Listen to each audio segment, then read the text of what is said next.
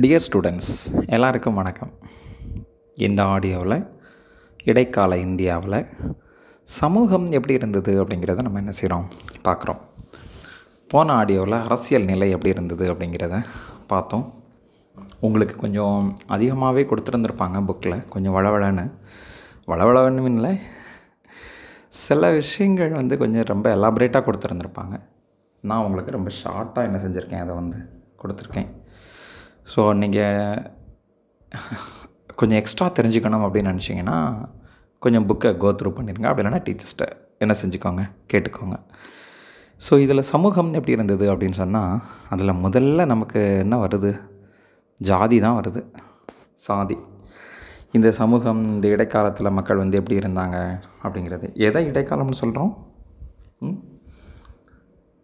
கி பொது ஆண்டு. கிபி ஏழாம் நூற்றாண்டுலேருந்து பதினாறாம் நூற்றாண்டு வரைக்கும் இருந்த காலகட்டத்தை தான் நம்ம வந்து நான் சொல்கிறோம் இடைக்காலம் அப்படின்னு சொல்லி சொல்கிறோம் சரி.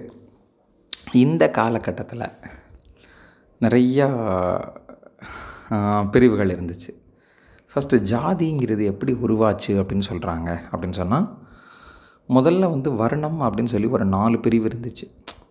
பிராமணர்கள் சத்திரியர்கள் வைசியர்கள் சூத்திரர்கள்னு சொல்லி ஒரு நாலு பிரிவு என்ன செஞ்சிச்சு? இருந்துச்சு. இதில் ஏற்கனவே நீங்கள் வந்து நிறையா படிச்சிருந்திருப்பீங்க. சின்ன வயசில் படிச்சிருந்திருப்பீங்க.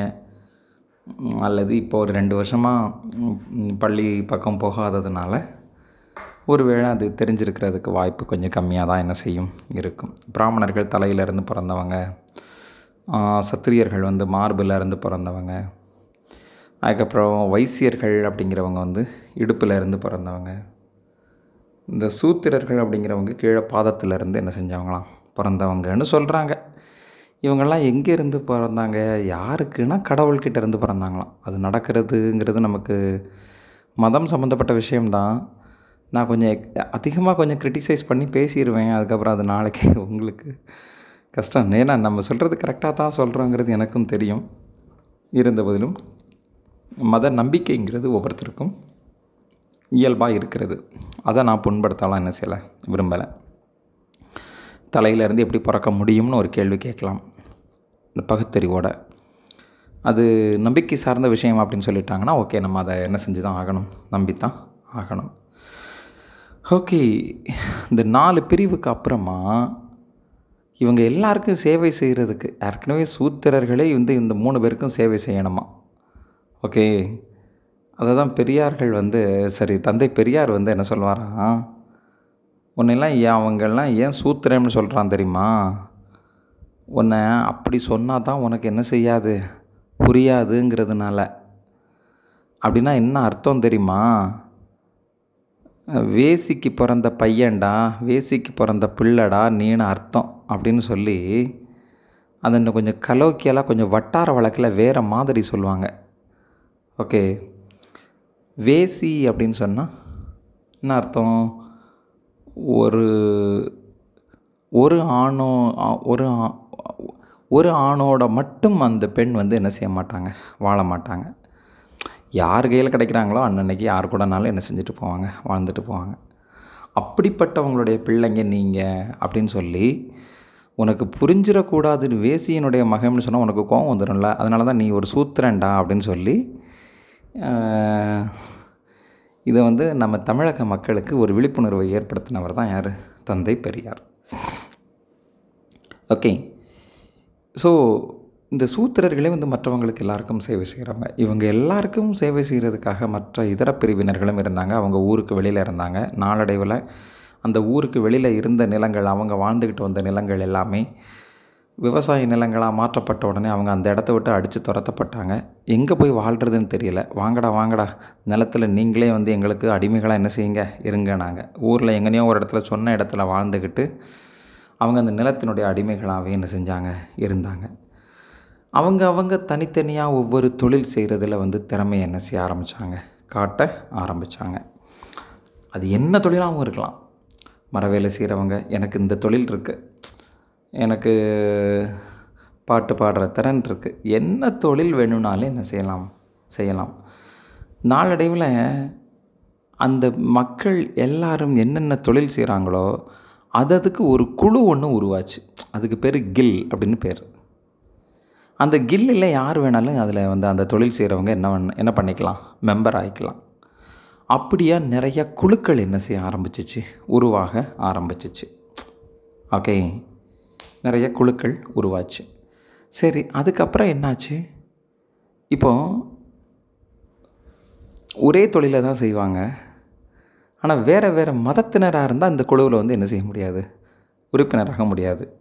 அந்தந்த மதத்தை சார்ந்தவர்களுக்கு அங்கங்கே தனித்தனி கில் இருக்கும். அவங்க அது அதில் மட்டும்தான் என்னவாக முடியும்? மெம்பராக முடியும். சரி இது மாதிரி இந்த அமைப்புகளில் சேர்ந்தவங்களுக்கு வந்து இந்த குழு வந்து நன்மை செய்யும் அல்லது அவங்களுக்கு தீமை ஏற்படாதபடி என்ன செய்யும்? அது பாதுகாக்கும். சரி அந்த கில்லில் சேர்ந்தாச்சு. நாளடைவில் இந்த கில் இந்த இந்த குழுக்கள் எல்லாம் என்ன ஆகும் அப்படின்னு சொன்னால் அப்படியே மறைஞ்சு கொஞ்சம் கொஞ்சமாக அது வந்து ஒரு ஜாதிய பெயரோடு என்ன செய்ய ஆரம்பிச்சிடும் வர ஆரம்பிச்சிடும் இதில் என்ன அர்த்தம் அப்படின்னு சொன்னால் அந்த அவங்கவங்க நாங்கள் வந்து தனித்தன்மையோடு இருக்கணும். எங்களுக்குன்னு சொல்லி ஒரு தனித்தன்மை ஒரு ஒரு ஒரு கௌரவம் என்ன செய்யணும்? வேணும். அதனால் நீ எனக்கு அவனை விட ஒரு உயரத்தில் ஒரு கௌரவம் கொடு. எனக்கு நீ அவனை விட இல்லை இல்லை நான் கொடுத்துட்டேன் பரவாயில்ல எனக்கு நீ அவனை விட ஒரு கௌரவம் கொடு. ஓகே? எனக்கு கீழே யார் யாரெல்லாம் இருக்கான்றது பிரச்சனை இல்லை. எனக்கு மேலே யார் யாரெல்லாம் இருக்கான்றது பிரச்சனை இல்லை. இன்னொன்று சொல்லப்போனால் எவன் தலை என் காலில் இருந்தாலும் சரி எவன் கால் என் தலையில் இருந்தாலும் பரவாயில்ல. என் காலை தாங்கிறதுக்கு ஒரு தலை என்ன செய்யணும்? இருக்கணும். அதுதான் கதை. நமக்கு மேலே இத்தனை பேர் அடிமையாக நம்மளை வச்சுருக்கானுங்கிறதுலாம் பிரச்சனை இல்லை. எனக்கு கீழே ஒருத்தன் அடிமையாக இருக்கானா? ஓகே. அப்போனா ரைட் ஓகே அப்படின்ற மாதிரி. எனக்குன்னு ஒரு தனி கௌரவம் கொடு கொடு கொடு கொடுன்னு சொல்லி இதில் அந்த குழுக்கள் எல்லாம் தங்களுக்குள் ஒருத்தருக்கு ஒருத்தர் வந்து என்ன செஞ்சுக்கிட்டாங்க? மோதிக்கிட்டாங்க. நான் ஒன்றை விட பெருசு நான் ஒன்றை விட பெருசு. என்ன நீ பெரிய திறமையாக ஒரு ஒரு வேலையை பார்த்துட்டுனா நீ என்ன பெரிய ஆளா? உதாரணத்துக்கு செப்பல் ஒருத்தர் நான் நல்ல திறமையாக தைச்சி கொடுப்பேனே அப்படின்னு சொன்னால் செப்பல் நீ திறமையாக தைச்சி கொடுத்தேன்ன வீட்டை விட்டு வெளியில் தானே கலத்திட்டு போனோம். நீ அப்போ என்னோட கீழே உள்ளவன் தானே? அப்படி புரியுதா? நான் போட்டிருந்த ஆடைகளை நீ துவச்சு தானே கொடுக்கணும். அப்போ நீ என்னோட கீழே உள்ளவன் தானே? இவங்க சொல்லலாம்ல நாங்கள் துவச்சி கொடுக்குறோன்னா நீ வந்து எப்படி அலைவ? அப்போ நான் உன்னை விட உயர்ந்த தானடான்னு சொல்லியிருந்திருக்கலாம். பட் அதெல்லாம் வந்து நடைமுறையில் இன்றைக்கி நம்ம பேசலாம் இது எல்லாத்தையும் பார்த்து பெரியார் எல்லோரும் என்றைக்கோ பேசிட்டு போயிட்டாங்க. ஆனாலும் இன்னமும் இந்த சமுதாயம் வந்து என்ன செய்யலை மாறலை. நான் திருந்தலைன்னுலாம் சொல்ல மாட்டேன். மாறலை. மாறக்கூடிய மனநிலை இல்லை. அந்த அறிவு இல்லை. அதற்கேற்றாற் போல் வந்து யாரும் என்ன செய்யப்படலை? வழி நடத்தப்படலை ஓகே. சரி. இப்படியா இருந்தவங்களுக்குள்ள கடைசியில் மோதல் உண்டாகி ஒரு குழுக்கள் எல்லாம் மறைஞ்சு தனித்தனியாக ஜாதிக்குன்னு ஒரு பெயர் வந்து என்ன செஞ்சிருச்சு? வந்துருச்சு ஒரு பதினாலாம் நூற்றாண்டுக்கு மேலே. சரியா? ஸோ அப்படி அவங்க ஜாதிய ரீதியாக தனித்தனியாக வந்து கடைசியில் வலங்கை இடங்கை பிரிவினர்கள்னு சொல்லி ரெண்டு பிரிவாக வந்து தங்களுடைய கௌரவத்தை நிலைநாட்டுறதுக்காக வந்து என்ன செஞ்சுக்கிட்டாங்க? மோதிக்கிட்டாங்க. சரியா? அதில் வந்து அதுலேயும் மதம் தான் என்ன செஞ்சிச்சு? வந்துச்சு. வைஷ்ணவர்கள் அம்மா அதே மாதிரி சைவம் அப்படின்னா சிவனை கும்பிட்றவங்க. இப்படியா வந்து ஜாதியும் மதமும் கலந்து கலந்து கலந்து கலந்து கடைசியில் வந்து இங்கே மக்களுக்குள்ளால என்னது வந்துருச்சு? ஒரு பெரிய பெரிய மோதல்கள் என்ன செஞ்சிருச்சு? வந்துருச்சு. ஆனால் பாருங்கள் ஒரு ஸ்டூடெண்ட்ஸ் நான் உங்களுக்கு சின்னதாக புரிய வைக்கணுன்றதுக்காக ஒன்று சொல்கிறேன் நீங்கள் வேறு ஒன்றும் பண்ண வேண்டாம். கடையில் போயிட்டு ஒரு வடை வாங்குங்க. அந்த வடையை தனித்தனியாக பிரித்து பாருங்கள் ஓகே. அந்த வடையில் இருக்கக்கூடிய பருப்பு எங்கேயோ விளைஞ்சிருந்துருக்கலாம். அதுக்கு பயன்படுத்தப்பட்டிருக்கக்கூடிய எண்ணெய் அது தேங்காய் அது எங்கேயோ விளைஞ்சிருந்துருக்கலாம். அது யார் ஏதோ ஒரு மில்லில் என்ன செஞ்சுருந்துருக்கலாம். ஆட்டப்பட்டிருந்துருக்கலாம். அது யாரோ ஒருத்தர் வாங்கி விற்றுருந்துருக்கலாம் கடைசியில் இந்த ஹோட்டல்காரருக்கு அதை வந்து இன்னொரு கடை மூலமாக ஒரு சின்ன வியாபாரி மூலமாக என்ன செஞ்சுருந்துருக்கும்? கிடச்சிருந்துருக்கும். சரி அந்த பருப்பு வந்து எத்தனையோ பேருடைய கை மாறி என்ன செஞ்சுருந்துருக்கும்? ஏதோ ஒரு விவசாய தோட்டத்தில் விளைஞ்சி எத்தனையோ பேர் கை மாறி இந்த ஹோட்டல் முதலாளிக்கே வந்து என்ன செஞ்சுருந்துருக்கும்? இந்த ஹோட்டல் கடைக்காரங்களுக்கு வந்து கிடச்சிருந்துருக்கும் அந்த பருப்பு கிடச்சிருந்துருக்கும். ஓகே அதுக்கான மெஷின் இவங்க அரைக்கிறாங்க. ஓகே அந்த மெஷின் எத்தனை பேர் கைப்பட்டு உருவாயிருந்திருக்கும்? ஓகே அதுக்கப்புறம் அது வந்து நமக்கு ஒருத்தர் ப்ரிப்பேர் பண்ணுறாரு கரெக்டாக அதுக்கான உப்பு அதில் கரெக்டாக போடணும்ல. அது எங்கெங்கே இருந்து வந்திருந்துருக்கும்? சரியா? ஒரு வடை சாப்பிடணும்னு சொன்னால் எத்தனை பேருடைய உழைப்பு அங்கே வந்து என்ன செஞ்சுருக்கு? மறைஞ்சிருக்கு. ஏன் ஜாதிக்காரன் மட்டும் பயன்படுத்தின எல்லா உழைப்பையும் வச்சுருக்கக்கூடிய ஒரு வடை எனக்கு கிடைக்கணும்னு சொன்னால் சத்தியமாக நாளையிலேருந்து யாரும் என்ன செய்யக்கூடாது? வடையே சாப்பிடக்கூடாது. பார்க்குறவங்க பார்த்துக்கிட்டு போகட்டும். ஓகே இந்த பாடத்தை கேட்குறவங்க வந்து என்ன செய்யக்கூடாது? அப்படிலாம் வந்து ஒரு ஜாதிய கண்ணோட்டத்தோடு என்ன செய்யக்கூடாது? இருக்கக்கூடாது. கவிஞர் அறிவுமதி அப்படின்னு ஒரு பெரியவர் இருக்கார் தமிழ்நாட்டில். நிறைய திரைப்பட பாடல்கள் எழுதியிருக்கார். ஓகே. அவர் என்ன சொல்கிறாருன்னா மதத்தை சொல்லி நம்மை பிரிக்கிறார்கள் சேர்க்கிறார்கள் ஆனால் ஜாதியை சொல்லி நம்மை பிரிக்கிறார்கள் அப்படின்னாங்க. நீயும் நானும் ஒன்றுடா எதனால் ஒன்று மதத்தால் ஒன்று அப்படின்னு ஒன்று என்கிட்ட ஒட்டிடாத சிச்சிச்சி நீ நானும் வேறு. என்ன? மதத்தை சொல்லி நம்மை சேர்க்கிறார்கள் ஆனால் ஜாதியை சொல்லி நம்மை என்ன என்ன செய்கிறார்கள்? பிரிக்கிறார்கள். ஓட்டு வாங்கிறது வரைக்கும் எனக்கு நீ மக்களே நீ ஏன் மதம்? நீ அந்த மதம்? நீ நீ எப்படி இருந்தாலும் நம்ம மதம் ஒன்று மதம் அந்த மதம் இந்த மதம் எப்படியோ சொல்லி ஒன்று சேர்ப்பாங்க. அதுக்கப்புறம் அதுக்குள்ளே நீ ஜாதி வேறு ஜாதிடா? என்கிட்ட வராதடா ப்ளீஸ்டா. போ போ போ. சிச்சிச்சி போ போன்னு சொன்னால் கூட பரவாயில்ல. சிச்சிச்சி அப்படின்னா அர்த்தம் வேறு இருக்குது நிறைய இருக்குது அதில் வந்து. சரியா? ஜாதியை வந்து இப்படிலாம் வந்து பெரிய மாற்றத்தை என்ன செஞ்சுருக்கு? ஏற்படுத்தியிருக்கு. பெரியார்கிட்ட போயிட்டு ஜாதி கொடுமையாக மதம் கொடுமையான்னு கேட்டாங்க. ஜாதி தாண்டா கொடுமை அப்படின்னாங்க. எப்படி சொல்கிறீங்க மதம் நீ நினச்சா என்ன செஞ்சிடலாம்? மாறிடலாம். ஆனால் ஜாதியை நினச்சா நீ என்ன செய்ய முடியாது? மாற்ற முடியாது அப்படின்னு. அவள் ஜாதி தான் இருக்கிறதுல என்னது? கொடுமையானது அப்படின்னு சொல்லி யார் சொல்லியிருக்கா? பெரியார் சொல்லியிருக்கார். சரி இப்போ மதம் நம்ம என்னங்கிறத பார்க்குறோம் அதே கவிஞர் அறிவுமதி தான் எழுதியிருப்பார். கோவில் யானைக்கு மதம் பிடித்தது? எனவே அது வந்து பலத்த சேதத்தை ஏற்படுத்தி கொண்டு தெருக்களில் ஓடியது அப்படின்னாரு. இன்னொருத்தர் எழுதினாராம் பக்கத்தில். இது ரெண்டுமே கவிஞர் அறிவுமதி தான் எழுதியிருக்கார். கோவில் யானைக்கு மதம் பிடித்தது எனவே அது அதிக சேதத்தை ஏற்படுத்தி கொண்டு தெருக்களில் அடித்து ஓடியது. ஒன்றை திருத்திக் கொள்ளுங்கள். கோவில் யானைக்கு மதம் பிடிக்காததால் தெருக்களில் சேதத்தை ஏற்படுத்தி கொண்டு ஓடுகிறது. இவங்க பண்ணுற அட்டூழியத்தெல்லாம் அதனால் பார்த்துக்கிட்டு என்ன செய்ய முடியல. இருக்க முடியல. கொஞ்சம் பேசுகிறதுக்கு மட்டும் அந்த யானைக்கு கொஞ்சம் வார்த்தை கிடச்சதுன்னு வச்சுக்கோங்களேன். என்னவெல்லாமோ என்ன செய்யும்? பேசும். இப்படிப்பட்ட மதம் வந்து இடைக்கால இந்தியாவில் வந்து வர்கிரி சப் வர்கிரி சம்பிரதயா அப்படின்னு சொல்லிட்டு மகாராஷ்டிராவில் விதர்பா விதோர்பா அப்படின்னு சொல்லிட்டு ஒரு ஒரு ஒரு பக்தருடைய சீடர்கள் வந்து என்ன செஞ்சுருக்காங்க? ஒரு இயக்கத்தை உருவாக்கி இருந்திருக்காங்க அப்புறம் வித்யரண்யான்னு சொல்லிட்டு விஜயநகர பேரரசை தோற்றுவிச்ச அந்த முனிவர் பேரால் ஒரு மடாலயங்கள் கட்டுறது. ராமானுஜர் ராமானந்தர் இவங்க சங்கரர் இவங்க எல்லாருமே பக்தி இயக்கங்கள் என்ன செய்கிறது ஏற்படுத்துறது. இப்படிலாம் வந்து என்ன செஞ்சுருந்துருக்காங்க? இருந்திருந்திருக்காங்க. இவங் இதனால் வந்து இந்து சமயம் வந்து ஒரு காலகட்டத்தில் என்ன செஞ்சுருக்கு? வளர்ச்சி அடைஞ்சிருந்திருக்கு. ஓகே சோழர்கள் காலத்துலலாம் அந்த வலங்கை இடங்கை பிரிவினர்கள்லாம் வந்து என்ன செஞ்சுருந்துருக்காங்க? இருந்திருக்காங்க. நிறைய கோவில்கள் வந்து என்ன செஞ்சுருந்துருக்காங்க இவங்க? கட்டியிருந்திருக்காங்க. இந்த சோழர்கள் வந்து. ஸோ அப்படி எல்லாம் பார்க்குறப்ப வந்து இந்து மதம் வந்து இந்த இந்த அளவுக்கு வந்து என்ன செஞ்சுருக்கு வளர்ந்துருக்கு. ஸோ இஸ்லாமிய சமயம் அப்படின்னு சொல்லி நம்ம பார்க்கும்போது முகலாய பேரரசு வளர்ந்த காலகட்டத்தம் தான் கா வளர்ந்த காலகட்டம். அதே மாதிரி தென்னிந்தியாவில் முஸ்லீம்கள் படையெடுப்பு நிகழ்ந்த காலகட்டம். ஓகே. அதுக்கப்புறமா வந்து முகலாயர்கள் காலம்தான் மெயின் வந்து.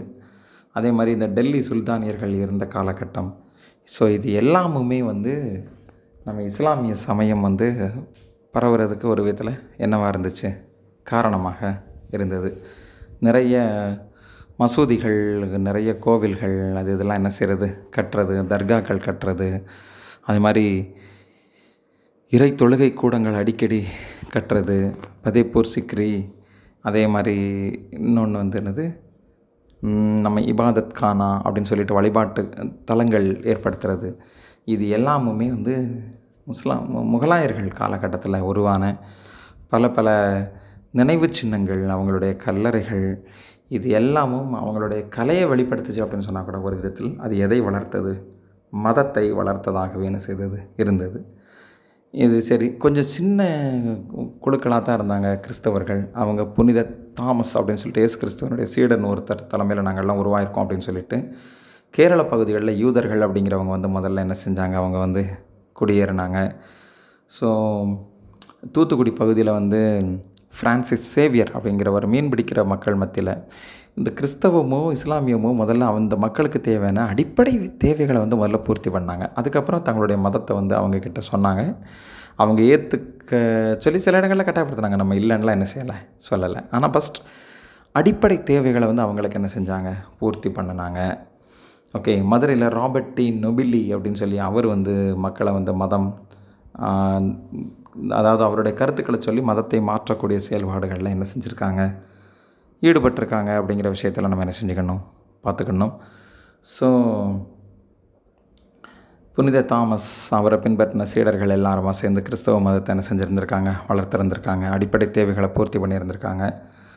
அதே மாதிரி சமண மதம் வந்து குஜராத்தில் நாளடைவில் பிற்காலத்தில் ரொம்ப நாளைக்கு அப்புறமா தான் என்ன செஞ்சுருக்கு? அழிஞ்சிருக்கு. வணிகர்கள் மத்தியில் ஒரு பேசப்பட்ட மதமாக தான் என்ன செஞ்சுருக்கு? இருந்திருக்கு. எல்லாருக்கும் நன்மை செய்யணும் யாருக்கும் தீமை செய்யக்கூடாது. அது எல்லாரும் விரும்புகிறது தான். பட் அதன்படி வாழ்கிறதுங்கிறது பெரிய விஷயம். இல்லை?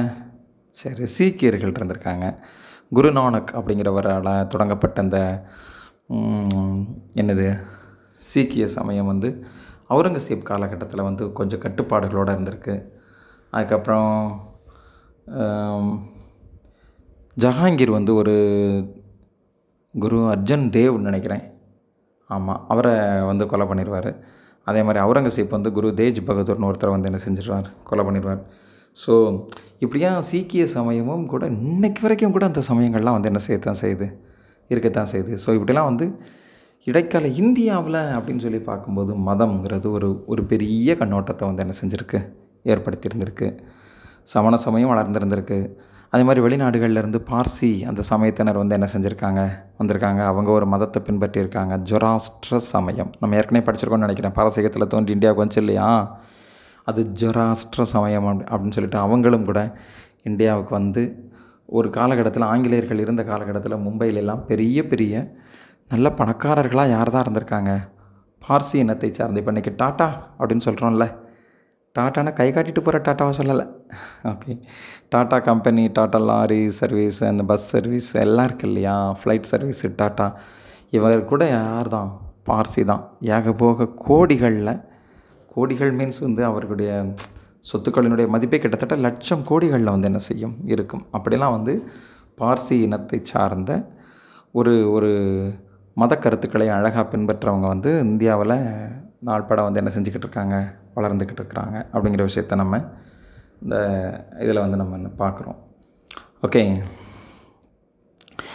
சரி இலக்கியம் கலை எப்படி இருந்துச்சு அப்படிங்கிறதெல்லாம் நம்ம பார்த்தோம்னு சொன்னால் சோழர்கள் வாழ்ந்த காலகட்டத்தில் தான் கம்பர் வந்து கம்பராமாயணத்தை வந்து என்ன செஞ்சுருக்காரு? எழுதியிருக்காரு. ஸ்ரீரங்கம் கோயிலில் நிறைவேற்றிருக்காரு. சேக்கிழார் பெரிய புராணத்தை சிதம்பரம் கோயிலில் வந்து என்ன செஞ்சுருக்காரு? அரங்கேற்றிருக்கிறாங்க. ஓகே இப்போ இது வந்து இப்படிலாம் வந்து அதுக்கப்புறம் விஜயநகர பேரரசு காலகட்டத்தில் நிறையா இலக்கியங்கள் உருவாயிருந்திருக்கு. அது மாதிரி கோவில்கள் நிறைய கட்டியிருந்திருக்காங்க. அந்த சுவர்களில் வண்ணம் பூசப்பட்ட புதிய புதிய ஓவிய கலைகள் வந்து என்ன செஞ்சிரு என்ன செஞ்சுருந்திருக்கு உருவாயிருந்திருக்கு. உங்களுக்கே இங்கே தெரியும் நம்ம சோழர்கள் காலகட்டத்தில் அந்த தஞ்சாவூர் கோவில் அதுக்கப்புறம் கங்கை கொண்ட சோழபுரத்தில் உள்ள கோவில் தாராசுரத்தில் உள்ள கோவில் அந்த கோவிலினுடைய கலைச்சிற்பங்கள் வந்து சிற்பங்களாக இருக்கட்டும் அது கட்டப்பட்டிருக்கக்கூடிய அழகாக இருக்கட்டும் எல்லாமுமே அதே மாதிரி அங்கே இருக்கக்கூடிய மெழுகு சிலைகளாகட்டும். ஸோ எல்லாமும் ஒரு ஒரு சிறந்த ஒரு ஒரு கலைப்படைப்புக்கு ஒரு உதாரணமாக வந்து என்ன செய்யுது இருக்குது. இலக்கியங்கள் எழுதியிருக்காங்க. நான் ஏற்கனவே விஜயரன் சாரி அந்த விஜயநகர பேரரசில் வந்து கிருஷ்ணதேவராயர்னு ஒருத்தர் இருந்தார். அவர் வந்து ஆமுக்த மாலியதானோ சொல்லிட்டு ஒரு ம், எதை எழுதியிருக்காரு? தெலுங்கு இலக்கியத்தை வந்து என்ன செஞ்சிருக்காரு எழுதியிருக்காரு. தெலுங்கு மொழியும் சமஸ்கிருத மொழியும் கூட அந்த நேரத்தில் என்ன செஞ்சுருந்துருக்கு. புகழ் இந்த நிலையில் வந்து என்ன செஞ்சுருக்கு இருந்திருக்கு. ஸோ இதெல்லாம் வந்து இலக்கியம் அப்படிங்கிறத நம்ம என்ன செய்கிறோம் பார்க்குறோம். அதே மாதிரி இஸ்லாமியர்கள் வாழ்ந்த காலகட்டம் அதெல்லாம் நம்ம வந்து சொல்லவே வேணாம். முகலாயர்கள் வாழ்ந்த காலகட்டத்தில் அரசர்களே இலக்கியவாதிகளாகவும் இலக்கியவாதிகளே அரசர்களாகவும் என்ன செஞ்சுருந்துருக்காங்க? இருந்திருக்காங்க. ஒரு ஒரு கவிஞர் வைரமுத்து சொல்வார். ஒருத்தர் வந்து ஒரு முதல்வர் கவிஞராகவும் ஒரு கவிஞர் முதல்வராகவும் இருப்பது தமிழ்நாட்டில் தான் அப்படின்னு ஒருத்தர் ஒரு பெரிய தலைவரை பார்த்து என்ன செஞ்சுருக்கார். சொன்னார்.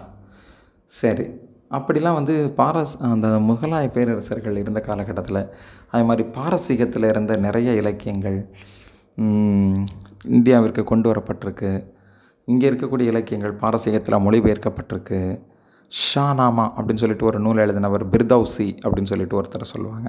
அவர் பாரசீக கிழி அப்படின்னு அவர் என்ன செய்வாங்க? சொல்லுவாங்க. அவர் வந்து தன் கிராமத்து மக்களினுடைய கவலையை தீர்க்கிறதுக்கு இது புத்தகத்தில் இல்லாத விஷயம் தன் கிராமத்தில் இருக்கக்கூடிய மக்களினுடைய கவலையை தீர்க்கிறதுக்காக அந்த அரை நாட்டு போயிட்டு கேட்பாராம் பார்த்துக்கோங்க நான் உங்களுக்கு வந்து உங்களை பற்றி எவ்வளோ நாளும் புகழுரைகள் எழுதி தரேன் நீங்கள் எனக்கு ஒரு சொல்லுக்கு ஒரு காசு தரணும் நீங்கள் அப்படின்னாங்களாம். இதுதானா? ஃபோ. தந்துடுறேன் அப்படின்ன ஒரு காசுனா சாதாரணமாக சொல்லாதீங்க. தங்க காசு அப்படின்னாராம். சரி சரி தந்துட போகிறேன்பா அப்படின்னாராம். நீ பாடு பாடி முடி அப்படின்னு சொன்ன உடனே அறுபதாயிரம் பாடல்கள் பாடினாராம். இவ்வளவு பணத்தை மொத்தமாக ஒருத்தருக்கு கொடுத்துட்டோம்னா நம்ம கஜானா காலி ஆயிடாது அப்படின்னு சொல்லி மந்திரிகள்லாம் சொன்ன உடனே வெள்ளி காசு கொடுத்துருப்பா அப்படின்னாராம். வெள்ளி காசுனா எனக்கு வேண்டான்ட்டு போயிட்டார் அமீர் அந்த பிர்தௌசி. கடைசியில் கொஞ்ச நாள் கழித்து மன்னா அந்த பிரதவசி உங்களை பாட்டை எழுதினார் உங்களுக்காக புகழ்ந்து புகழ்ந்து பாட்டு எழுத எழுதினார் பார்த்தீங்களா? அவர் இறக்கும் தருவாயில் இருக்கிறார் அப்படின்னு உடனே டே டே ஒரு லாரியில் அவருக்கு எவ்வளவு பணம் கொடுக்கணுமோ அதை முட்டையும் கொண்டு போய் சேர்த்துருங்கடா. அதை பார்த்த சந்தோஷத்துலேயாவது இன்னும் கொஞ்ச நாள் வாழட்டும். ரொம்ப நல்லா எழுதியிருக்காருடா. இந்த முட்டாள் மந்திரி சொன்னதை கேட்டுட்டு நான் என்ன செய்யாமல் விட்டுட்டேன்? கொடுக்காம விட்டுட்டேன் அப்படின்னாராம். ஸோ அந்த உடனே அந்த அவருக்கு சேர வேண்டிய தொகைகள் எல்லாம் ஏற்றப்பட்டு ஒரு கிராம அவர் வாழ்ந்த கிராமத்துக்கு போகுது. ஒரு வாசல் வழியாக போகுது. அவர் ஏற்கனவே இறந்துட்டார். அவருடைய உடம்பு வந்து அடுத்த வாசல் வழியாக இடு இறுதிச் சடங்குக்காக வெளியில் போகுது. சரியா? இறுதி நிகழ்வுகளுக்காக என்ன செஞ்சுக்கிட்டு இருக்கு? போய்கிட்டு இருக்கு. இப்படி தன் கிராமத்து மக்களை காப்பாற்ற வேண்டும் தன் கிராமத்து மக்களுக்கு வாழ்வு கொடுக்க வேண்டும் என்பதற்காகவே கூட அந்த பிரிதவுசி வந்து தன்னுடைய சொற்களை வந்து தன்னுடைய இலக்கியத்தை வந்து என்ன செஞ்சுருக்காரு? அவர் வந்து அழகாக பயன்படுத்தியிருக்காரு. பிரபந்தம் அப்படின்னு சொல்லிட்டு ஒரு புதிய தமிழ் இலக்கியமே கூட என்ன செஞ்சுருக்கு இங்கே. உருவாயிருந்திருக்கு. ஆமாம் அதுக்கப்புறமா வந்து வெங்கட மயில் அப்படின்னு சொல்லிட்டு ஒருத்தர் வந்து கர்நாடக இலக்கி இசையில் வந்து ரொம்ப சிறந்த நிலையில் வந்து செஞ்சுருக்காரு இருந்திருக்காரு. அக்பர் கா முகலாயர்கள் காலகட்டம் இருந்திருக்கு. அதில் வந்து ஓவியக்கலை சிறந்த நிலையில் இருந்திருக்கு சிற்பக்கலை இருந்திருக்கு. தான்சென் அப்படின்னு சொல்லிட்டு ஒரு இசை நிபுணர் ஒருத்தர் வந்து என்ன செஞ்சுருக்கார் இருந்திருக்கார். நான் டென்த்து படிக்கிறப்ப எனக்கு ஒரு இசை இருந்தது. ஒரு ஒரு பாடம் இருந்துச்சு டான்சனை பற்றி அவர் பாடினா மழை பெய்ய சொல்லி ஒரு ராகத்தில் பாடினா பெய்யுமா? அந்த நிறுத்த சொல்லி ஒரு ராகத்தில் பெய்யுனா என்ன பாடினா வந்து என்ன செய்யுமா? நிற்குமா அது தெரியல. அப்படிப்பட்ட ஒரு ஒரு இதெல்லாம் என்ன செஞ்சுருக்கு? இந்தியாவில் இருந்திருக்கிறதா சொல்கிறாங்க ஸோ இது மாதிரி கலை படைப்புகள் வந்து நிறையா இருக்குது. கலையை பார்க்கலாம். ஆமாம் இந்தியாவில் அத்தனை கோவில்களையும் அப்படி பார்த்துக்கிட்டே வந்தான் எஸ்பெஷலி காஜுராகோ நான் இப்போ ரீசெண்டாக இந்திய பயணம் அப்படின்னு சொல்லிட்டு ஒரு எழுத்தாளர் எழுதின புத்தகத்தை படித்தேன் ரொம்ப நல்லாயிருக்கு ஆத்தர் ஜெயமோகன் அப்படின்னு சொல்லிட்டு ஒரு ஒரு எழுத்தாளர் இருக்கார். அவருடைய புத்தகத்தை படித்தேன் அப்படியே கோவில்களில் இருக்கக்கூடிய கலையை வந்து அவர் சொல்லிக்கிட்டே போகிறத பார்த்தா ரொம்ப பெரிய வர்ணிப்புலாம் சொல்ல மாட்டேன் நான் வந்து. இருக்கிறத அப்படி சொல்லிக்கிட்டே போகிறார் காஜுரஹோ ஆ வா ஏடா வாங்கடா